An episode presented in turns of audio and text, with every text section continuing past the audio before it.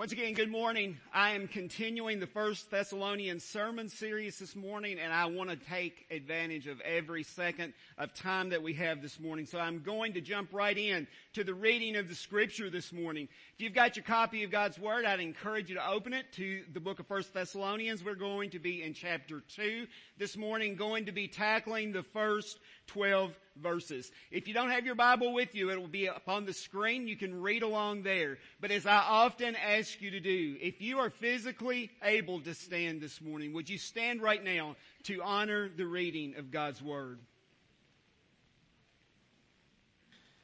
God's Word tells us, "For you yourselves know, brothers, that our coming to you was not in vain. But though we had already suffered and been shamefully treated at Philippi, as you know, we had the boldness in our God to declare to you the gospel of God in the midst of much conflict. For our appeal does not spring from error or impurity or any attempt to deceive. But just as we have been approved by God to be entrusted with the gospel, so we speak, not to please man, but to please God who tests our hearts. For we never came with words of flattery, as you know, nor with a pretext for greed. God is witness. Nor did we seek glory from people, whether from you or from others, though we could have made demands as apostles of Christ. But we were gentle among you, like a nursing mother taking care of her own children. So, being affectionately desirous of you, we were ready to share with you not only the gospel of God, but also our own selves, because you had become very dear to us. For you remember, brothers, our labor and toil.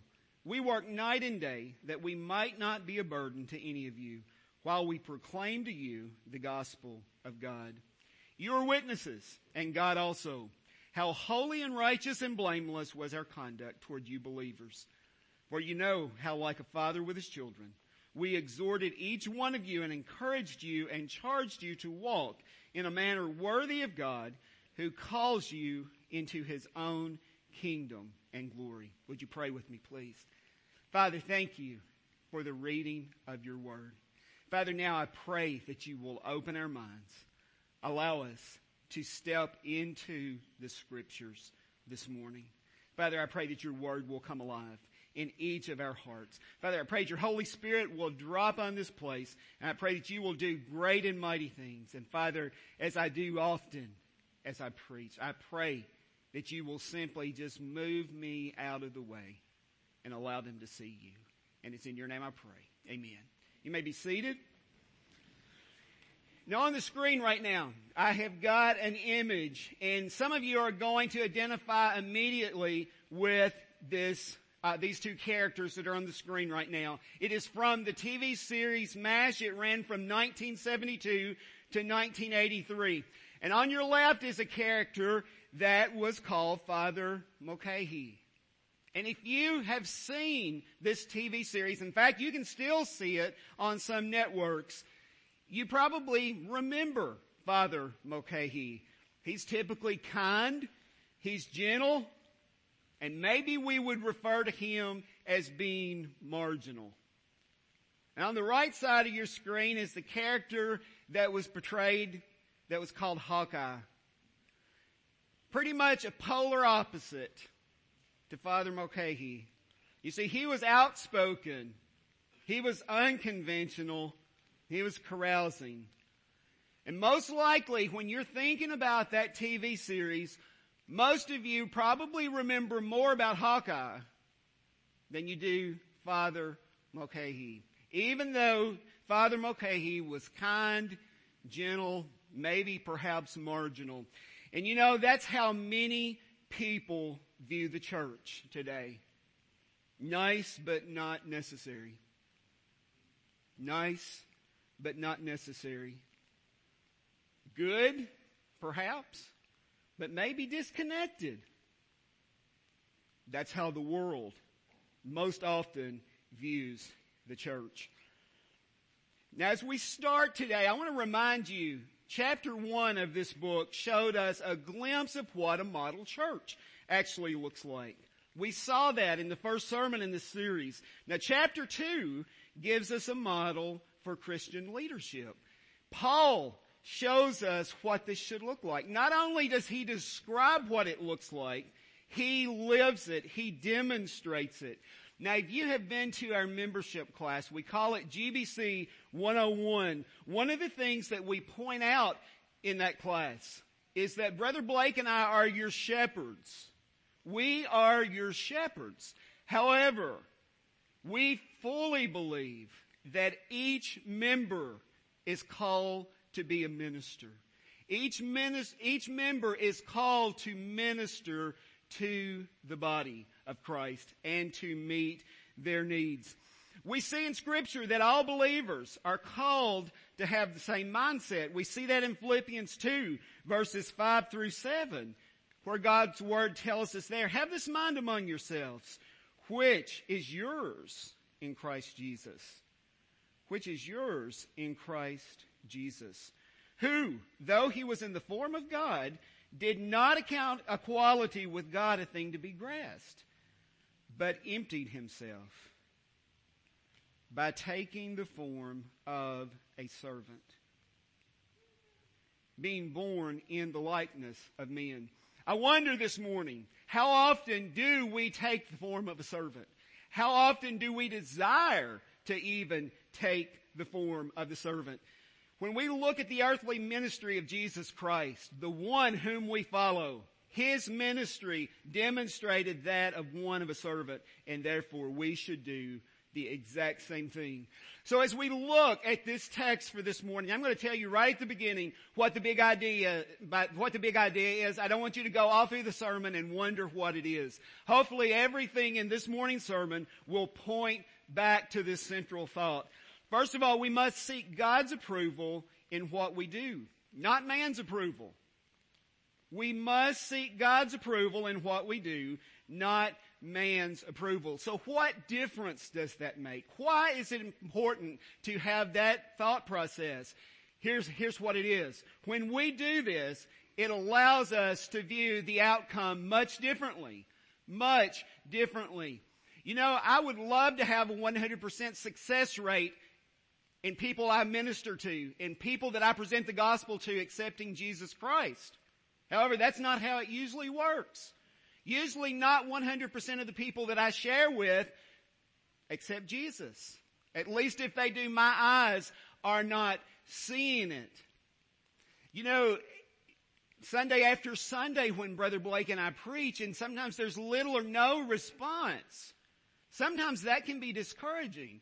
But you know, when we look past that and we realize that we're serving God and not man, we realize that we can't save anybody. It's only Jesus that can save. We've got to be obedient to preach the messages that Jesus gives us. And then he will do the rest. Our eyes may or may not see it, but we've got to get to the point that we view our actions in light of eternity. What am I doing for the kingdom of Jesus Christ? And how does it matter? Galatians one ten tells us, for am I now seeking the approval of man or of God? Or am I trying to please man? If I were still trying to please man, I would not be a servant of Christ. And I want to know, I, can, I want you to know, I can tell you from personal experience, it's really easy to fall into the trap of trying to please men, of trying to please society. Please don't fall for that. Please do not fall from that. For that, who you need to please is Jesus Christ, him and him only. So as we go back to our text this morning, one of the points that I want you to walk away with this morning realizing is that we must spread the gospel even when it's not easy. Even when it's not easy. And I'll tell you folks, most of the time it's not going to be easy. Now many times it's not anywhere nearly as difficult as what we're going to see Paul experienced here, but still many times when we present the gospel, it is not easy. Paul begins in verses one and two and he reminds the people. He says, for you yourselves know, brothers, that our coming to you was not in vain. It was not in vain. Now, when you hear the rest of the story, it becomes easy to understand that the only reason that Paul could make a statement like this is he is viewing it in light of eternity. He is viewing it in light of eternity. Perhaps if my eyes or your eyes had seen and endured those things that Paul and his team had endured, we might have deemed it a total failure. A total failure. It wasn't easy. But Paul is reminding them here, but you know, you know that our coming to you was not in vain. But though we had already suffered and been shamefully treated at Philippi, as you know, we had boldness in our God to declare to you the gospel of God in the midst of much conflict. Much conflict. Now, for the last three weeks on Wednesday night, I've been leading a study. It's an introduction to apologetics. And one of the things we've talked about each of those three weeks so far is that when we step out and we attempt to defend the gospel of Jesus Christ, when we step out and we attempt to defend our faith, we will find ourselves in conflict. Period. We will find ourselves in the middle of conflict, because guess what? Not everybody believes the same way we do. Not everybody believes the same way we do, and they're going to defend what they believe. But we should be able to do that, just like the scriptures tell us. We should be able to do it with gentleness and respect. But I wonder, back to our text today, when we find ourselves in one of those situations where we are in conflict, do we allow that to diminish our boldness at all in sharing? Now, if we're being honest, many times the answer is probably yes, because it's like we're almost, society trains us, don't, don't have anything to do with controversy. Just, just step back. Don't say anything. Folks, I'm going to tell you, there's times that Jesus does not want you to step back. Jesus wants you to defend the faith. I wonder this morning.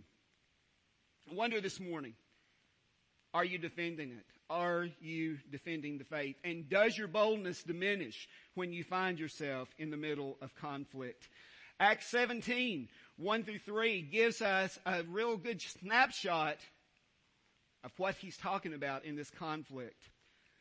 Verse one, now when they had passed through Amphipolis and Apollonia, they came to Thessalonica, where there was a synagogue of the Jews.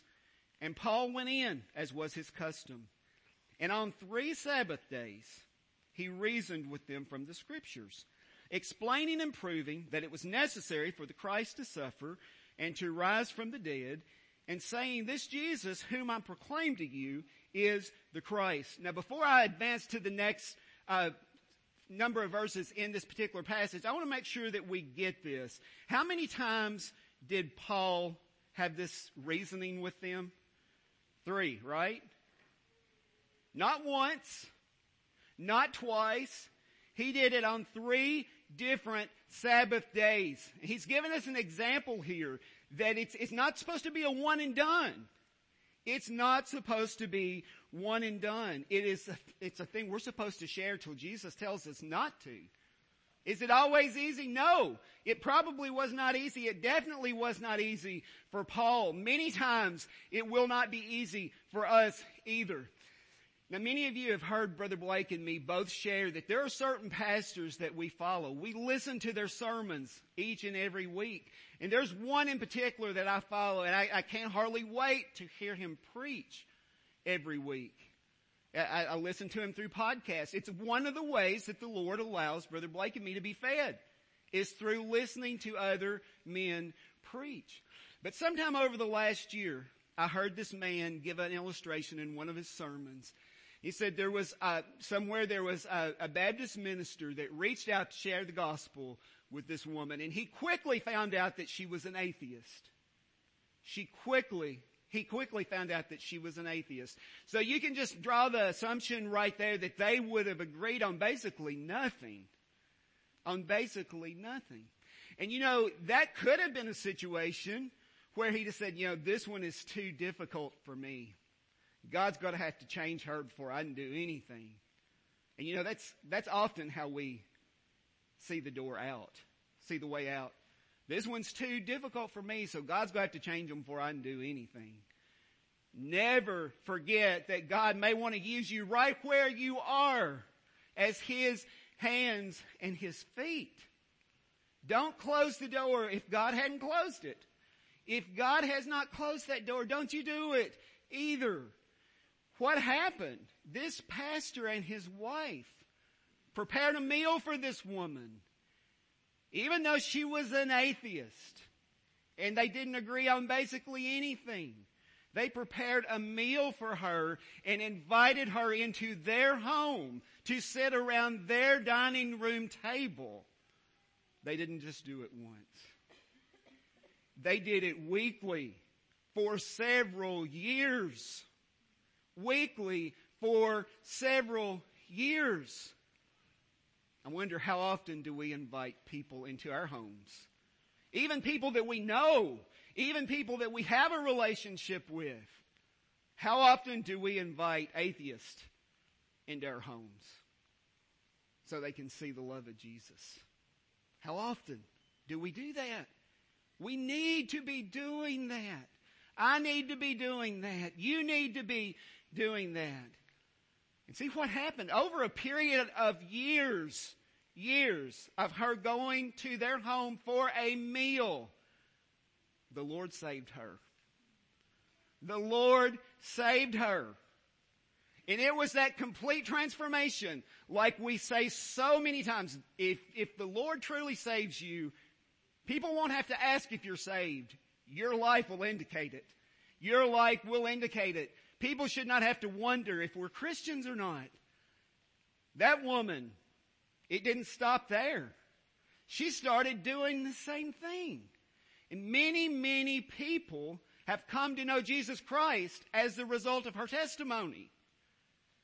All because one pastor and his wife refused to walk away. They refuse to walk away. I wonder how eager, how eager are we to tell people about Jesus, especially in those times when it is not easy.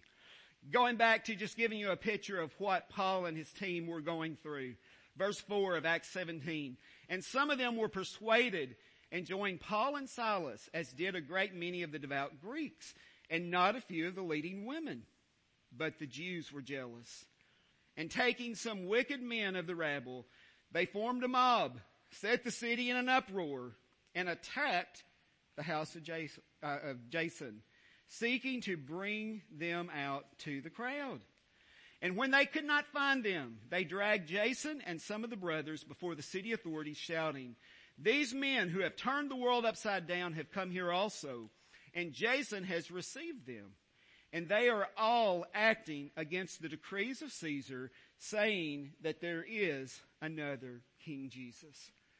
Now folks, had that been us, had we been dragged out, how eager would we have been to press on? Or would we have wanted to walk away? But remember, given this, Paul is describing to these people, now remember, our coming to you was not in vain. He could have only said that because he is viewing what has happened to him in light of eternity. How might our lives be, look differently if we view the, our, our situations in light of eternity as well? It would look greatly different. And the people and the city authorities were disturbed when they heard these things. And when they had taken money as security from Jason and the rest, they let him go. So what's our motive when we share? What is our motive when we share? Folks, it's got to be all about Christ. It has got to be all about Christ. Now, if you have spent any time at all with Brother Blake or me, you know we are going to encourage you to share your faith. We are going to challenge you to share your faith. And we, if we get the opportunity, we're going to ask you if you have. And you could easily fall into the trap of sharing because you know you're going to be asked. Folks, that can't be your motive. You can't, that can't be your motive. Our motive for sharing Jesus has to be Christ. It has to be Christ. And uh, the desire for us not to see anybody die and go to hell, that's got to be our motive Look in, in verse three. For our, our appeal does not spring from error or impurity or any attempt to deceive. But just as we have been approved by God to be entrusted with the gospel, so we speak, not to please man, but to please God who tests our hearts. For we never came with words of flattery, as you know, nor with a pretext for greed. God is witness. Nor did we seek glory from people, whether from you or from others, though we could have made demands as apostles of Christ. Now I want to quickly just cover just this intent to deceive, especially by using words of flattery. Have you ever known a smooth talker? Maybe one that would just come up and initiate a conversation with you that probably doesn't normally talk to you. And I like that outfit you've got on today. You done something different with your hair. You've lost weight. And before you know it, they've got you sucked in. Many times they want you to buy something, or they're, it's, it's usually some type of separate motive. Folks, I'm going to tell you, we can't do stuff like that when we are expecting to share Jesus. They've got to see a valid person. They've got to see a real person. We cannot use words of flattery to try to get them to come to Jesus Christ. We cannot do that. One of the reasons we can't, we need to be concerned. God's our witness. God's our witness. He's got to know the motive of our, of our hearts. He does know the motive of our hearts. And then verse six says, nor did we seek glory from people.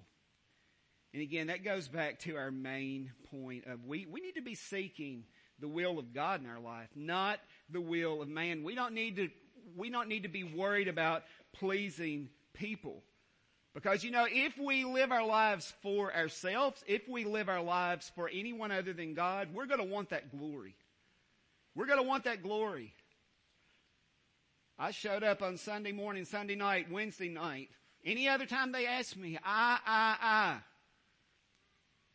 We want somebody to notice it if we are, if we are serving for the glory of people instead of the glory of Christ. Folks, if we're serious about serving, if we're serious about our relationship with Christ, we will be motivated by Christ only. Christ only, not for any other reason. And we will not care whether anyone notices or not that we've done um, that act of service. I wonder what is our motive. Folks, we've got to serve as an example. Paul starts verse seven and says, we were gentle among you, like a nursing mother taking care of her own children. Does that strike anybody besides me odd? When I think of Paul, I think of his incredible boldness. His incredible boldness. It's sort of hard for me to even imagine him as a gentleman, although he was. And by him using this language like a nursing mother taking care of her own children, that just doesn't seem to fit with my mental image of Paul. But you know what? This is part of God's Word. It is true. Paul had a gentle side. He had a gentle side. Now that did not diminish his boldness at all, nor should it diminish yours. But we have got to be willing to meet people where they are. To meet them where they are, realizing that they may not agree with us. We may not agree with them. But we have got to get to the point where we can love people in the name of Jesus and still not compromise the Bible. Never, ever should we compromise the Word of God. But folks, we have got to love people. We have got to love people. And so many times our earthly minds want to want to have a dialogue with ourselves like this. That they've done something horrible. They've done something truly horrible. And somehow in that very moment, we're trying to make our sin not quite as bad as theirs. Do we realize that? When we have that dialogue with ourselves, we, what we are really saying is, my sin was bad, but it's not as bad as theirs. And we need to realize that our sin sent Jesus to the cross. Our sin sent Jesus to the cross. We have got to serve as an example. We've got to love people in the name of Jesus Christ. And again, that doesn't mean agreeing with them. It does not mean agreeing with them, nor does it ever mean compromising the gospel. But we have got to be able to love them. Verse eight, so being affectionately desirous of you, we were ready to share with you not only the gospel of God, but also our own selves. How anxious are we to share ourselves with others? I realize that many of you have extremely busy schedules. You can barely keep up with yourself, much less give yourself away. But how anxious are we to share our own selves with others? Not just on Sunday mornings, not just on Sunday nights, not just on Wednesday nights. How anxious are we to share ourselves with others? Verse nine, for you remember, brothers, you, you remember, brothers, our labor and toil, we work night and day, that we might not be a burden to any of you while we proclaim to you the gospel of God. Your witnesses, and God also, how holy and righteous and blameless was our conduct toward you believers. And as we prepare to wind down, this, this is one of the things I want to leave you with today. How holy, how righteous, and blameless is my conduct. How holy and righteous and blameless is your conduct. Never forget that people are watching you. People are watching you. You realize that the outside world that does not come to church, they are watching you in the hopes that you're going to mess up and give them a reason not to come. If they see you acting on Monday through Saturday the same way they do, or worse, why would they want to come? Do the words holy, righteous, and blameless describe your conduct? I hope so. I hope so. I want to challenge you. Let those be words that mark your lives. Holy, righteous, and blameless. Because you know, you're going to stand before Jesus one day. You're going to give an account for those things. Will He say that you're holy, righteous, and blameless in His sight? Remember, we should be seeking God's approval, not, not man's. His is the opinion who matters. Verse eleven, for as you, for you know how, like a father with his children, we exhorted each one of you and encouraged you and charged you to walk in a manner worthy of God, who calls you into His own kingdom and glory. One of the things that Brother Blake and I want to do, we want to exhort you. We want to encourage you. We want to charge you. Why? To walk in a manner worthy of God. Because you realize we're going to give an account for you. Do you realize that? Brother Blake and I are going to give an account for you. That's a serious thing. So you, you better believe we want to charge you. We want to encourage you. We want to walk with you in a manner that is worthy of God. That's our desire this morning. I wonder if it's yours. Now I realize this morning, any time that we have a group of people together, most always somebody is struggling with something. That is life. We're going to have an opportunity here in a moment. You can come forward and lay that burden at the altar. And you can leave it there. You can truly leave it there. Now, there are others of you this morning that perhaps you have never made the decision to follow Jesus. Today's the day. Folks, life can be so short. We got such an example of that two weeks ago today, of how short that life can truly be, of how uncertain that life can truly be. Don't think it can't be you. Don't pretend that you can get in your car and drive home and everything's going to be fine. You may not make it home. And folks, I certainly never want to scare you into ex- accepting Jesus. But I do want you to realize that if you don't know Jesus, there is nothing that you can do. There is nowhere else that you can go that would be more important than giving your life to Jesus right here and right now. And I pray that you will come. I pray that you will come during this invitation.